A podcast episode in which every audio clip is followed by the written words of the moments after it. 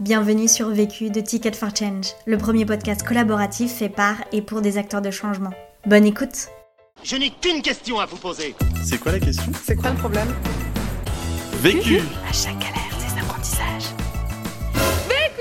Vécu, des retours d'expérience pour gagner du temps et de l'énergie. Bonjour, je m'appelle Anne Gercé, j'ai 46 ans, j'ai trois enfants de 13, 11 et, et 8 ans. Je suis revenue en France euh, il y a 5 ans, après euh, 10 ans euh, à l'étranger, en Belgique euh, et au Mexique. J'ai rejoint Make Sense il y, a, il deux ans, au moment de la, création du, du fonds d'investissement, euh, qui est le premier fonds d'impact adossé à un incubateur et euh, adressé à des startups à impact social et environnemental en phase de préamorçage. Euh, La mission de, de Make c'est d'inspirer et d'engager euh, les, euh, les entrepreneurs, les citoyens, les organisations pour une société plus inclusive et plus durable. La question. Comment faire un tournant professionnel vers une organisation en autogestion après 20 ans dans un grand groupe mondial? Le vécu.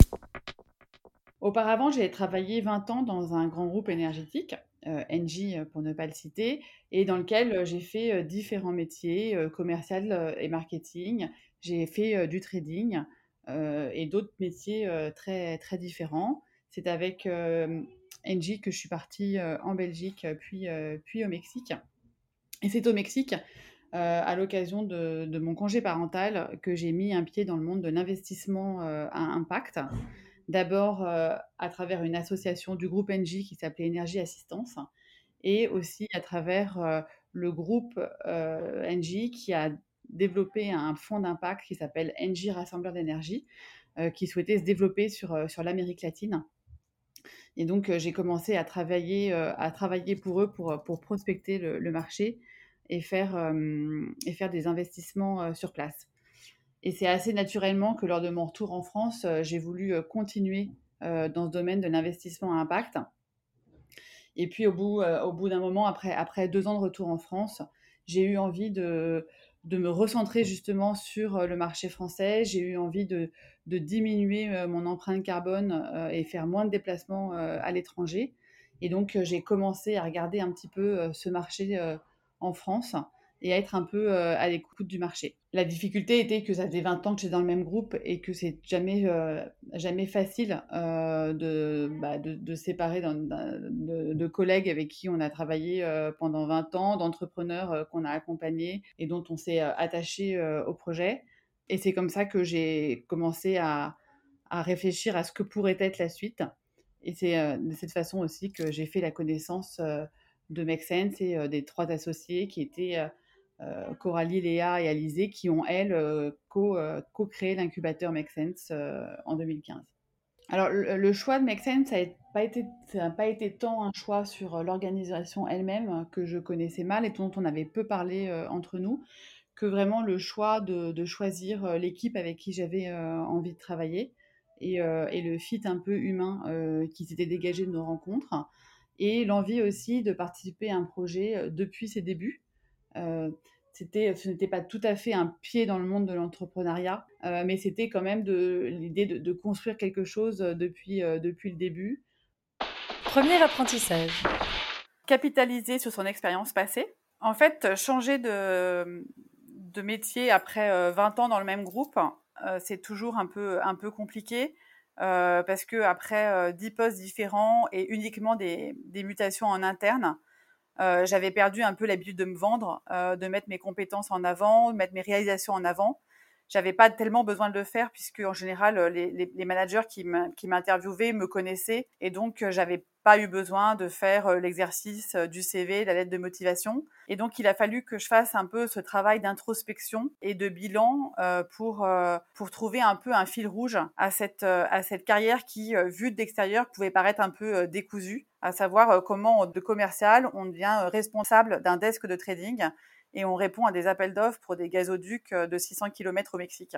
Et donc j'ai fait tout ce travail un peu euh, d'introspection. Et en fait, ce qui m'a aidé, c'est justement d'avoir à rédiger ces lettres de motivation. Notamment chez Mexen, ça fait partie un peu de, du passage obligé dans, dans le recrutement. Et, euh, et, on sent bien quand on lit l'annonce qu'on cherche un peu de créativité et, euh, de, ce côté-là. Donc euh, je me suis mis pas mal, pas mal de pression pour essayer de, de faire une lettre de motivation qui, qui tenait la route.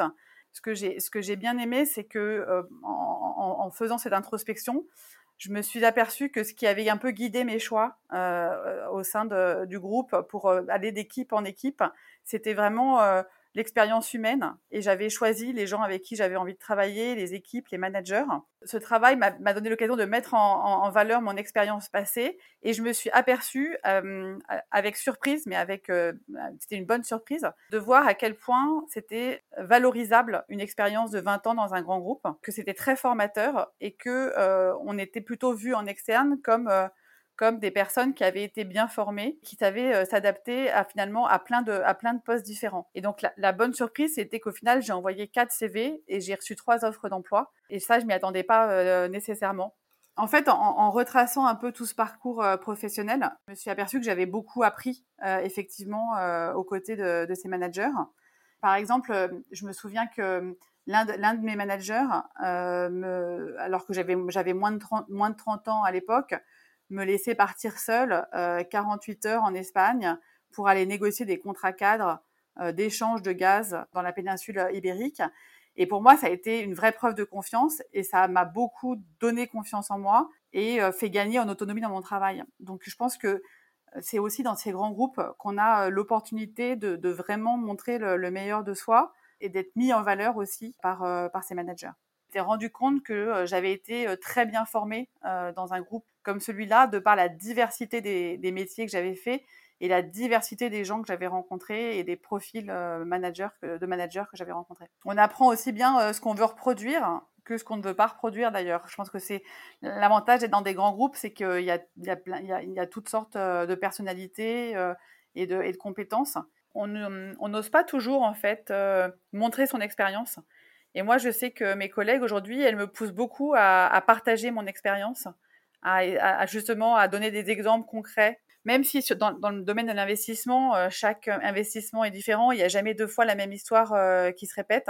enfin, je pense qu'on s'aperçoit pas forcément à quel point pour les autres c'est intéressant de partager son expérience et à quel point c'est enrichissant euh, pour le débat qu'on a ou la décision qu'on a à prendre.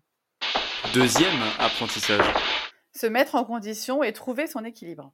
Justement, en revenant sur ce que je disais tout à l'heure, euh, qui est de faire l'exercice un peu de son bilan de compétences, euh, je pense qu'à la fois, on, sait un peu plus euh, ce qu'on veut et ce qu'on ne veut pas. quel type de relation on a envie d'avoir au travail et quel type de relation on n'a pas envie d'avoir tout ce cheminement qu'on fait intérieurement permet justement de d'avancer vers quelque chose qui euh, qui est plus proche de nos, aspirations. Moi, la difficulté que c'était, c'est que j'avais un emploi euh, quasi à vie parce que les gens chez dans les grands groupes comme ça, ils sont là depuis 15 ans, 20 ans, 25 ans. Et je me souviens lors de ma première réunion euh, chez, chez EDF, quand on a fait un tour de table, beaucoup avaient plus de 15 ans d'expérience. Et je me demandais, moi, où je serais, où je serais dans 15 ans c'est pas évident de quitter un peu ce confort euh, psychologique aussi. Il, fallait un peu le déclic euh, pour dire, euh, pour avoir envie de, faire ce changement, parce qu'il y a aussi un espèce de, de, confort à la fois, pas seulement un confort financier, mais aussi un, un confort psychologique où on sait qu'on s'inscrit dans la durée, on est dans notre, zone de confort, on connaît super bien ses collègues. en 20 ans, on a eu l'occasion de connaître vraiment beaucoup de monde pas évident de, de, faire euh, de faire le deuil en fait de ce monde-là. Quand je suis partie, en fait, je me suis dit le, le plus difficile, c'est de quitter mes collègues et, les entrepreneurs que j'accompagnais chez Engie, parce que euh, c'est vrai que c'est hyper confortable d'évoluer dans un environnement qu'on connaît euh, par cœur en fait. Là, l'idée c'était un peu de se remettre en question, de, s'ouvrir un peu au changement. Comme l'a dit l'une de mes associées au moment où j'ai fait le choix de, rejoindre Make c'était un peu le, choix de l'audace. Alors c'était des risques mesurés mais un peu, pour moi, c'était un peu une deuxième chance, en fait, que j'avais de, de pouvoir euh, m'engager dans l'entrepreneuriat. L'un des regrets, je pense, quand j'ai retracé ma carrière professionnelle, j'avais regretté au moment du Mexique, en fait, de ne pas avoir fait le choix de l'entrepreneuriat social. Et là encore, j'étais dans le confort euh, d'un grand groupe qui me permettait de travailler sur place dans des, conditions, dans des conditions hyper avantageuses. Et j'ai pas fait ce choix au Mexique et je l'avais toujours un petit peu regretté d'être passé à côté de, de cette possibilité. Et donc, euh, et donc là, je me suis dit, c'est peut-être euh, la dernière occasion euh, à l'approche euh, des 45 ans de, de vraiment faire quelque chose de, de très différent. J'ai appris de mon expérience d'avoir fait, d'avoir un regret dans ce domaine-là. Je me suis dit que j'avais pas envie de le laisser, de le laisser passer une deuxième fois. à la fin, je me suis retrouvée avec deux choix très difficiles. Enfin, j'avais un choix très difficile à faire entre deux opportunités qui s'offraient à moi. Make Sense et, une autre opportunité. Et c'est vraiment le fait d'avoir envie de, vivre un projet depuis ses débuts, qui était plus de l'intrapreneuriat que de l'entrepreneuriat, puisque mes associés avaient fait un peu tout le travail risqué qui était de lever des fonds. Moi, j'arrivais, le gros du travail avait déjà été fait. donc, j'avais déjà la certitude de, toucher un salaire au moins, au moins les premières années. Donc, j'avais un peu dérisqué ma, prise de risque cette ouverture au changement euh, permettait de, trouver un nouvel équilibre en fait entre euh, ma vie professionnelle aussi, euh, mes aspirations personnelles, et c'est ça qui a un peu guidé mon choix. Au, moment de faire ce choix pour pour Make Sense, en fait, je me suis quand même bien bien pris la tête et, j'ai bien pris la tête de mon entourage. j'en ai beaucoup parlé. Alors ça, je pense que c'est un peu ma, ma façon de faire, c'est qu'à chaque fois que que je parlais avec, euh, avec un ami ou une amie euh, de, du choix que j'avais à faire, ça me permettait un peu de structurer mes idées euh, et, d'avancer et d'avancer dans ma, dans ma réflexion. Et au final, je, me suis rendu, je me suis rendu compte au fur et à mesure que je choisissais pas une organisation. J'ai pas choisi Make Sense parce que je ne savais pas ce que c'était que Make Sense, mais j'ai vraiment fait le choix d'une équipe. Et, et finalement, la, la façon dont j'ai tranché, c'est suite à une question de mon mari qui voulait surtout pas se positionner pour moi. Il voulait vraiment que je fasse mon choix toute seule, m'a posé la question qui m'a permis de trancher, qui était de dire projette-toi six mois après ta prise de poste, t'es déçu, t'es pas contente, ça se passe mal. De quelle décision tu seras, tu seras le plus déçu J'ai pas hésité une seconde. je savais que même si ça se passait mal chez Make si on n'arrivait pas à monter ce fond, si on rencontrait trop d'obstacles, je serais pas déçu d'avoir tenté cette expérience. Je me rends compte que se mettre en condition, c'est rester curieux et, et, ouvrir ses chakras quand on a travaillé 20 ans dans un groupe, on a tendance à être un peu euh, à, toujours euh, voir les problèmes plutôt que les solutions en fait. Dès qu'il y a une nouvelle idée qui est émise, c'est oh là là, ça va être compliqué, il va falloir revoir nos process, euh, je sais pas si ça va être possible. Et un petit peu aujourd'hui, ce qu'on qu'on essaye de, mettre en place dans, dans le fonds d'investissement, c'est de dire que tout est possible. Donc en, plaisantant, quand quelqu'un commence à, dire non à, une proposition, on lui dit ouvre tes chakras et tu vas voir, ça va bien se passer. Et, euh, c'est un peu ce que j'ai fait en, partant chez Make Sense. En fait, j'ai ouvert mes chakras en me disant tu vas voir, ouvre tes chakras et ça va bien se passer. Troisième apprentissage. Trouver une boîte alignée avec ses valeurs. Alors ça, c'est vraiment la, c'est un peu la, cerise sur le gâteau parce que, euh, comme je le disais tout à l'heure, euh, Make Sense, pour moi, c'était un peu l'inconnu. Je ne savais pas du tout que je mettais les pieds dans une, euh, organisation euh, avec une gouvernance partagée. Euh, j'avais bien compris qu'il n'y avait pas de CIO. J'avais bien compris que les liens hiérarchiques étaient pas très importants. mais voilà, je n'avais pas du tout idée de comment ça pouvait se passer dans, ce genre, d'organisation.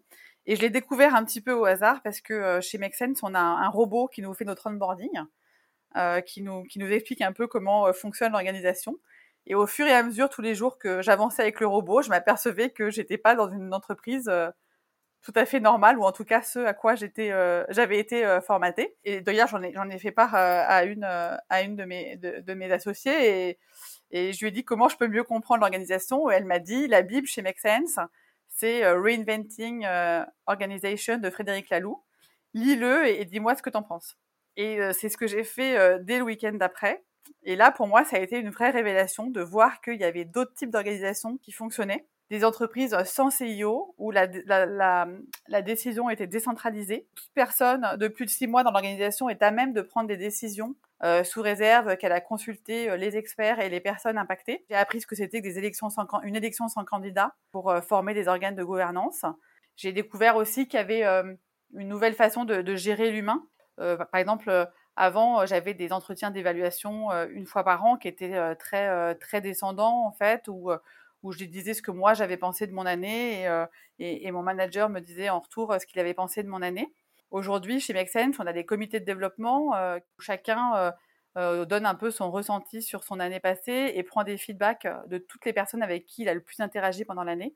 Et donc, ce qui est vraiment un plaisir pour moi, c'est que je continue à apprendre même plus de 20 ans après mon entrée dans la vie professionnelle. Le déclic un peu que, j'ai eu, c'est quand, on, quand on faisait connaissance toutes les quatre pour savoir un peu si on avait envie de s'associer pour les dix prochaines années, hein, ce qui n'était pas une, mince décision. je leur ai demandé, mais ok, il n'y a pas, de, de, CIO chez Make Sense, mais comment vous fonctionnez, euh, comment vous prenez euh, vos décisions? Il n'y a pas de, lien hiérarchique. Et euh, elles m'ont répondu, notre laïus, c'est confiance en soi, confiance en les autres et pas d'ego. Et en fait, cette phrase a eu vraiment comme un déclic chez moi et je me suis dit, mais en fait, c'est ça dont, dont j'ai envie, où, où l'ego n'a pas trop sa place voilà, c'est vraiment un peu la, phrase qui, m'a donné envie d'aller vers cette organisation. Et je me suis aperçue en fait que j'étais très alignée avec les valeurs de Make Sense en fait. Euh, les, dix valeurs de Make Sense, euh, aujourd'hui on, les retravaille pour, les, réduire à cinq, mais euh, néanmoins elles, restent, elles restent le même et elles m'ont énormément inspirée et c'était vraiment des, je me suis aperçue que c'était ma façon de travailler en fait depuis des années. C'était pas uniquement ma façon de travailler, mais c'était la façon de tout le monde de, travailler. Et, là, en termes de, charge, de pression psychologique et de charge émotionnelle, tout d'un coup, je trouve que ça fait beaucoup redescendre la pression. Conseil pour gagner du temps. Je pense que trouver un bon équilibre entre le télétravail et le présentiel, euh, ça permet d'être plus efficace. Puis l'avantage du télétravail, c'est que ça permet de suspendre une machine et de faire un call en même temps, ce qui est toujours utile quand on a trois enfants. Conseil pour gagner de l'énergie. Trouver une équipe euh, énergique qui nourrit mon énergie. Et d'ailleurs, on m'a fait la remarque que j'avais trouvé une équipe plus dynamique que moi et on pensait pas que c'était possible. L'autre question bah, je me suis posé tellement de questions justement il y a deux ans que maintenant je me pose plus de questions pour la suite. Je viens de m'engager pour dix ans et donc c'est pas le moment de me poser des questions existentielles. Par contre, tous les jours, je me demande si j'ai pris la bonne décision d'investissement. Ce podcast a été réalisé par moi, Chloé. Je travaille actuellement chez Ticket for Change en tant que chargée de marketing digital et sensibilisation en parallèle de mon master en communication responsable, RSE et développement durable. Si tu es arrivé jusqu'ici, c'est qu'a priori tu as aimé ce que tu as écouté. Alors n'hésite pas à t'abonner, à nous laisser un commentaire et une pluie d'étoiles sur Apple Podcast. Et si tu souhaites toi aussi réaliser tes propres podcasts, rendez-vous sur notre site ticketforchange.org où tu trouveras l'accès à notre formation en ligne. À la semaine prochaine. Vu, vécu, vaincu. Pour plus de vécu, clique vécu.org. Je voulais te dire. Euh, tu sais, on, a tous nos petits problèmes. Vécu.